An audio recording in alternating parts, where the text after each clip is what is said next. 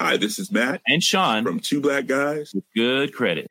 From a local business to a global corporation. Partnering with Bank of America gives your operation access to exclusive digital tools, award winning insights, and business solutions so powerful you'll make every move matter. Visit bankofamerica.com slash banking for business to learn more. What would you like the power to do? Bank of America, NA, copyright 2024.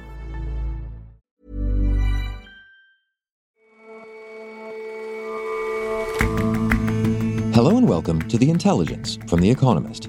I'm your host, Jason Palmer. Every weekday, we provide a fresh perspective on the events shaping your world. In a lot of ways, the divides between northern and southern India make them seem like entirely different countries. But our correspondent watches a rollicking new film that reveals how those divides are being bridged Bollywood style. And some parts of the world are renowned for their preponderance of really old people.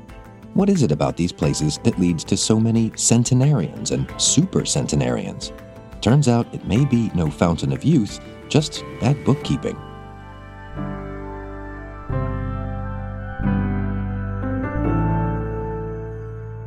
First up, though,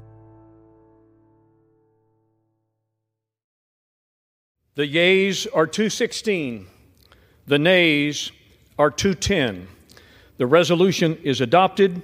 Without objection, the motion to reconsider is laid on the table. The office of Speaker of the House of the United States House of Representatives is hereby declared vacant.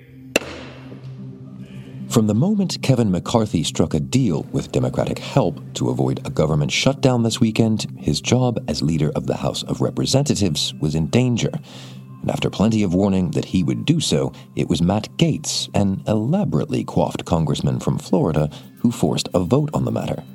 Chaos is Speaker McCarthy. Chaos is somebody who we cannot trust with their word. Most House Republicans fell in behind Mr. McCarthy, but eight of the party's hardliners joined the Democrats in a history making vote to chuck him out. Mr. McCarthy doesn't regret striking the deal that kept the government open, even though it meant the beginning of the end for his tenure. I was raised to solve problems, not create them.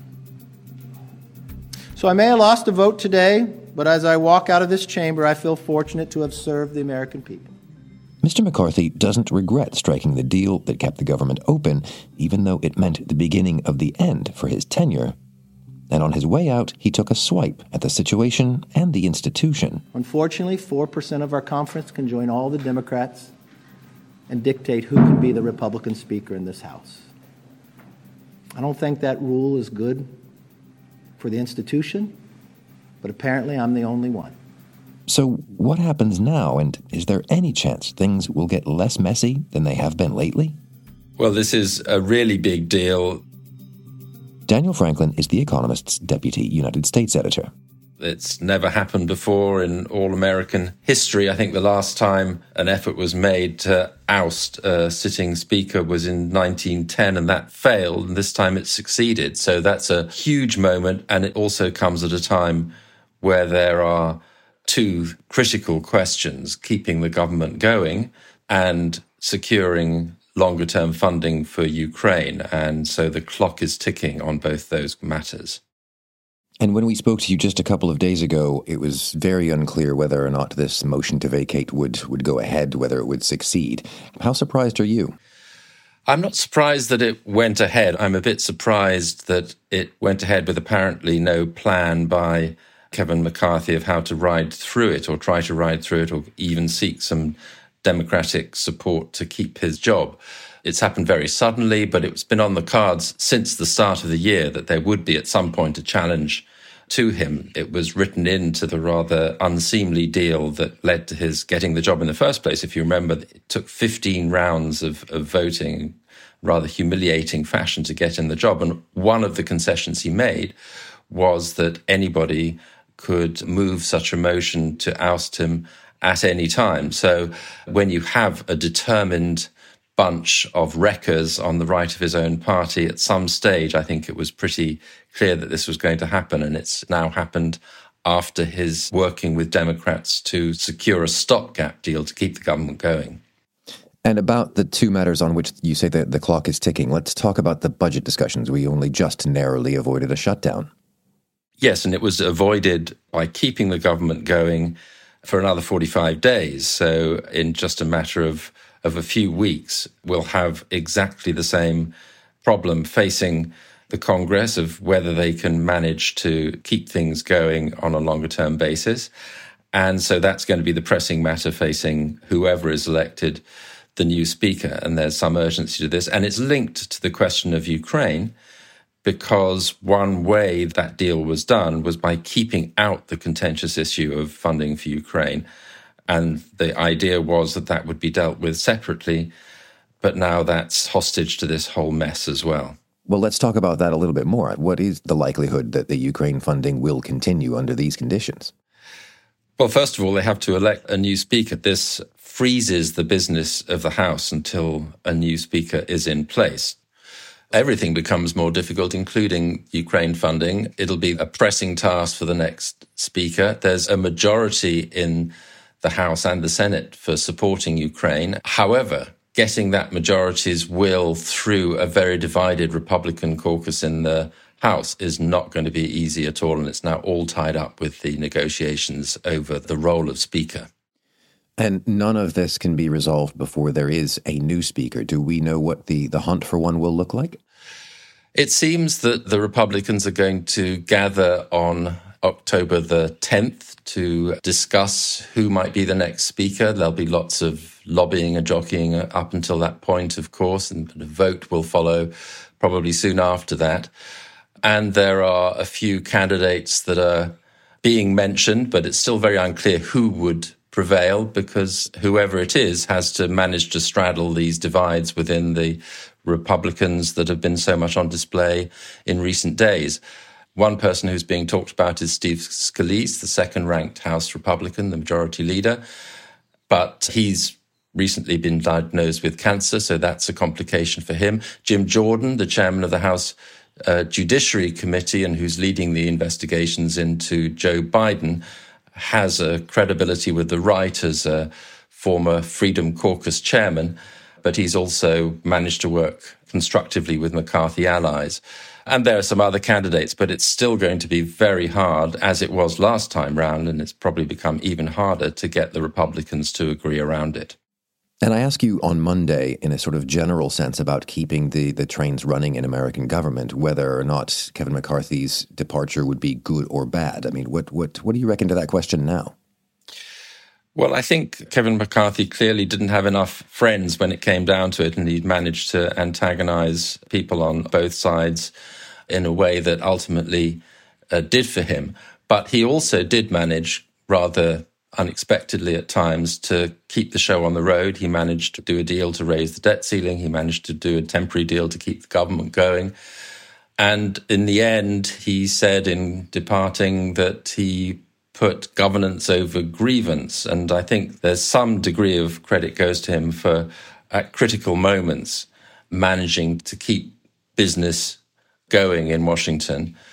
It's not an easy job to do. So whoever comes after him is going to face the same dynamics, the same divisions within his own party and presumably face that same one member, one vote potential ousting at, at any stage. Are we not going to see this same dynamic play out again and again with a speaker up, speaker down?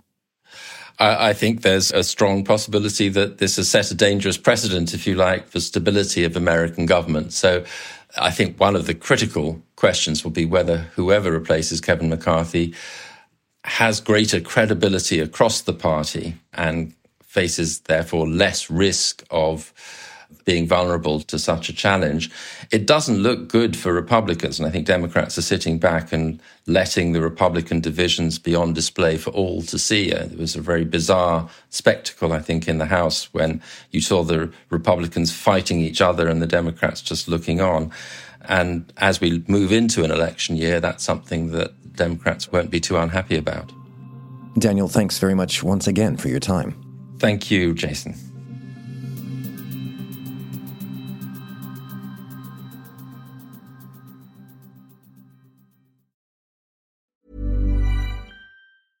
Hi, this is Matt and Sean from Two Black Guys with Good Credit. If you own or operate a business, whether it's a local operation or a global corporation, partnering with Bank of America could be your smartest move. By teaming with Bank of America, you'll enjoy exclusive digital tools, award winning insights, and business solutions so powerful you'll make every move matter. Position your business to capitalize on opportunity in a moment's notice. Visit bankofamerica.com slash banking for business to learn more. What would you like the power to do? Bank of America, N.A., copyright 2024.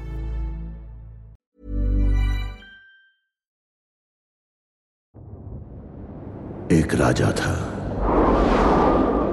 एक के बाद एक There's a new film out in India cinemas called Jawan, which in this context translates as soldier. Leo Mirani is an India correspondent for The Economist and is based in Mumbai, which he still insists on calling Bombay. It's a rollicking action movie starring Shah Rukh Khan, who's the biggest film star in India, and he plays a double role. He plays a father and a son, but it is the son we meet first, who is a jailer in a women's prison by day, but also by day, he is a vigilante bringing justice to India's oppressed masses and it is enormous fun. And what's remarkable is that it's causing mayhem in all parts of India. It's uniting this country, which actually has several film industries, several languages, and rarely do films become massive hits all the way from north to south. But that's what this film has done. So, why is it then that big films aren't big throughout the country in general?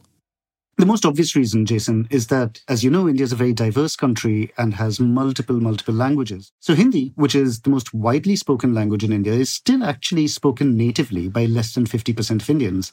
And the South, which today comprises five states, has a number of languages, and they come from an entirely different family of languages known as the Dravidian languages rather than the Indo-European ones of North India. So that's one reason that this is rare. But also, North India and South India are divided in many ways. They're divided politically. The South tends not to vote for the Bharatiya Janata Party, which runs India from Delhi and which is dominant in the north. The south is much richer, it's better developed, the people there have a higher standard of living. The sensibilities there are different as well.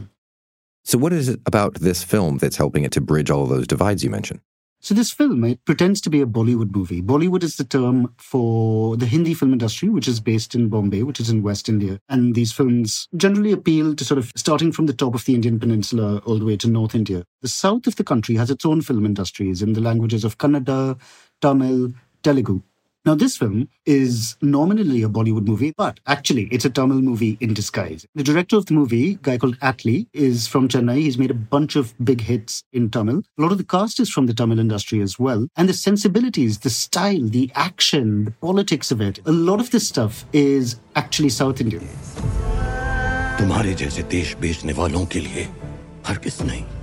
Meanwhile, you have Shah Rukh Khan, as I mentioned, India's biggest star, and he represents a whole bunch of different bits of India. He's from the north originally. He grew up in Delhi. He lives in Bombay. He's a Bombayite, a Mumbaikar. He owns a cricket team in Kolkata, which is in the east of the country. And he's described himself as part Pathan, which is today in the northwest frontier province in what is now Pakistan, part Hyderabadi, which is in South India, and part Kashmiri, which is at the very top of the country. You take all these different factors together, and it becomes a truly pan Indian product so, for a sense of how this film has been received in India cinemas, I can try and describe it to you, but it's very hard. If you've never watched a movie in a single screen in India, it's very hard to explain the joyous, carnivalesque atmosphere of these outings. But basically, there's hooting, there's dancing, there's clapping. There's literally, it's a phrase, it's a cliche, but there is literally dancing in the aisles. There's parts of it where you can't even hear what's going on. You can't hear the dialogue because people are just making such a racket. It's kind of like going to a concert, like a big concert at Wembley, except you're just at a movie. So, the wild success of this film, bridging the north south divides and what have you, do you think that is reflective of a wider intermingling in India or indeed driving such an intermingling? Well, yes and no. So, on the one hand, the government in Delhi is very keen to bring a certain uniformity to India, and a lot of its policies revolve around the phrase one nation, one fill in the blank. And that doesn't always go down so well. As I mentioned earlier, the South is quite different from the North. On the other hand, the North and South are becoming, if not more alike, you're finding more of each in the other. In India, wedding ceremonies tend to vary depending on the part of the country that you're in. But increasingly, throughout India, including in the South, you find these ceremonies that have Punjabi roots becoming part of their traditions. And a lot of that has to do with Bollywood movies, actually. Another way in which you see this is northern dress is becoming more common in the South. Interstate migration means it's becoming more common to hear Hindi spoken in the South. Just a decade ago, it was very, very rare to hear Hindi spoken in the South. And it happens the other way around too. There's a greater variety of South Indian cuisine in the North now. And perhaps most remarkably, in the past few years, some of the biggest hits in cinemas have been films that have come out of Bangalore, out of Hyderabad, out of Chennai, in languages such as Kannada, Tamil, and Telugu. They've been dubbed for a wider audience, but films from the South have been finding takers across the country, which did not used to happen before. So there's all these different ways in which North and South are coming closer together. And I suppose in some ways, Jawan is a logical extension of that. It's the dominant film industry looking at what works elsewhere and saying, how do we co opt this? How do we make this part of our offering as well? And I suppose it's worth asking is this example of that a good film? Did you enjoy it? Oh, yeah, I had a fantastic time. I was buzzing for quite a while after I came out. What I found really surprising about it, though, is that it's not just an extremely entertaining bang bang action movie with great stunts and good looking people, although all of that would have been enough on its own but it's also nakedly political. It references all of these recent events, all sorts of news. A lot of the urgent issues that the country is facing, everything from environmental degradation to a distressed farming sector to toxic air that we breathe in our cities, that's pretty heavy for a movie like this. Bollywood has started churning out some quite jingoistic, almost propagandist movies. And a lot of the bigger stars who are not necessarily part of these movies have been very quiet on the politics of the country. They tend not to say very much. And therefore, the film industry has acquired a bit of a reputation as cowardly. So it was all the more surprising when, towards the end of the movie, Shah Rukh Khan's character, or really Shah Rukh Khan, looks straight into the camera and delivers a three minute long monologue. He talks about how Indians will ask all sorts of probing questions when they're purchasing a product, whether it is rice or wheat or a motorcycle, and yet don't ask that many questions of their own government. And so he looks at the camera and he says to viewers, use the power of your vote and ask the government that you're voting for for better public services vote for education, vote for health, vote for jobs. Do not vote on the basis of religion or caste or fear. And that's by the very low standards set by the film industry. That's really, really something. It's seen as quite brave. So the fact that this film has been a hit up and down the country in all sorts of places with all sorts of political and religious and economic leanings suggests that there are more people in India who feel that they are not being well served by their government than you would think watching the news or reading the newspapers or just listening to the public discourse. Leo, thanks very much for your time. Thank you for having me, Jason.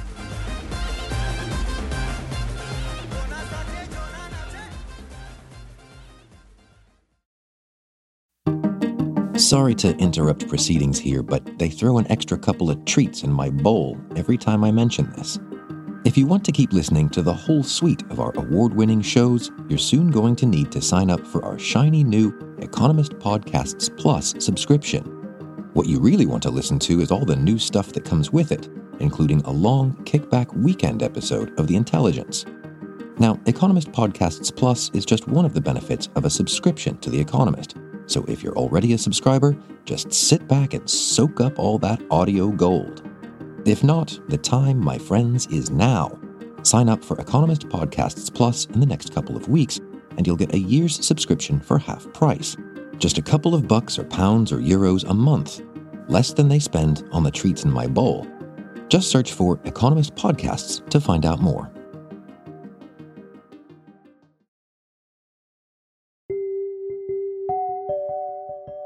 Okinawa is a small Japanese island far southwest of the mainland. It's known for the bustling Naha city, but it's also famed for the longevity of its residents.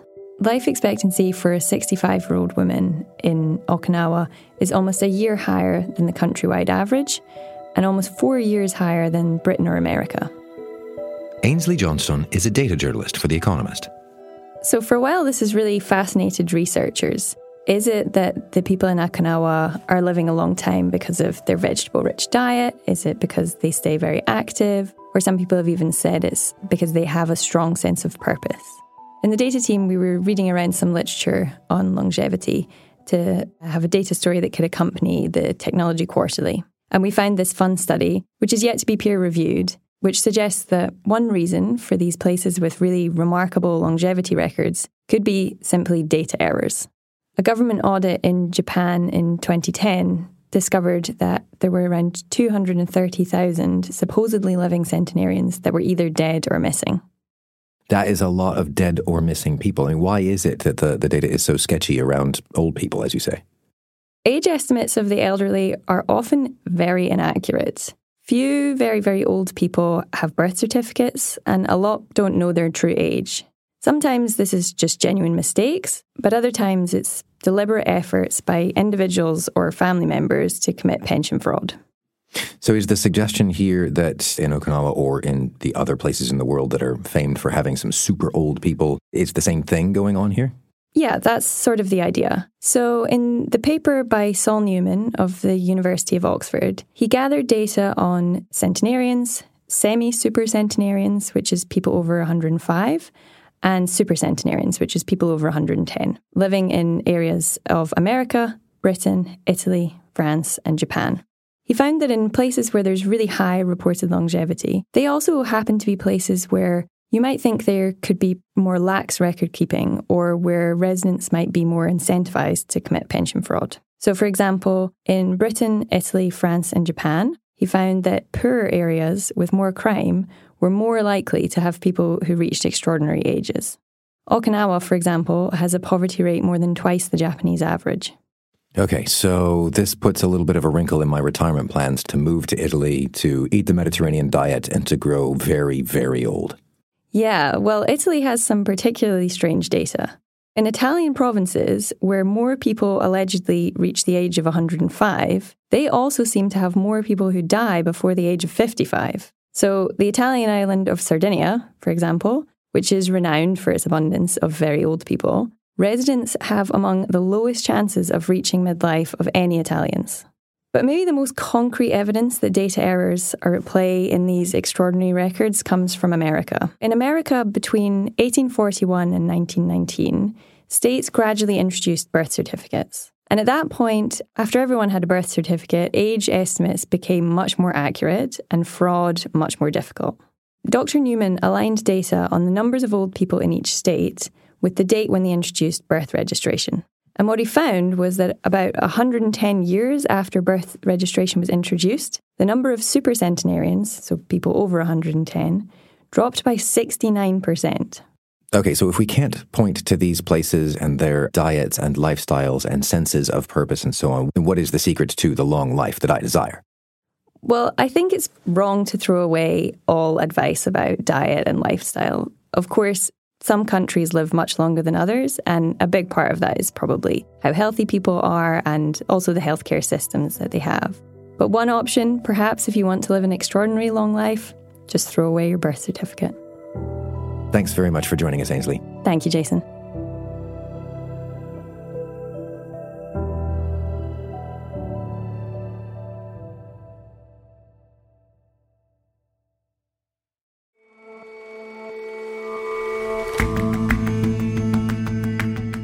That's all for this episode of The Intelligence. And seriously, don't delay. Get yourself a half price subscription to Economist Podcasts Plus while you can. Search for Economist Podcasts to keep listening to all our shows wherever you listen now. Thanks, and we'll see you back here tomorrow.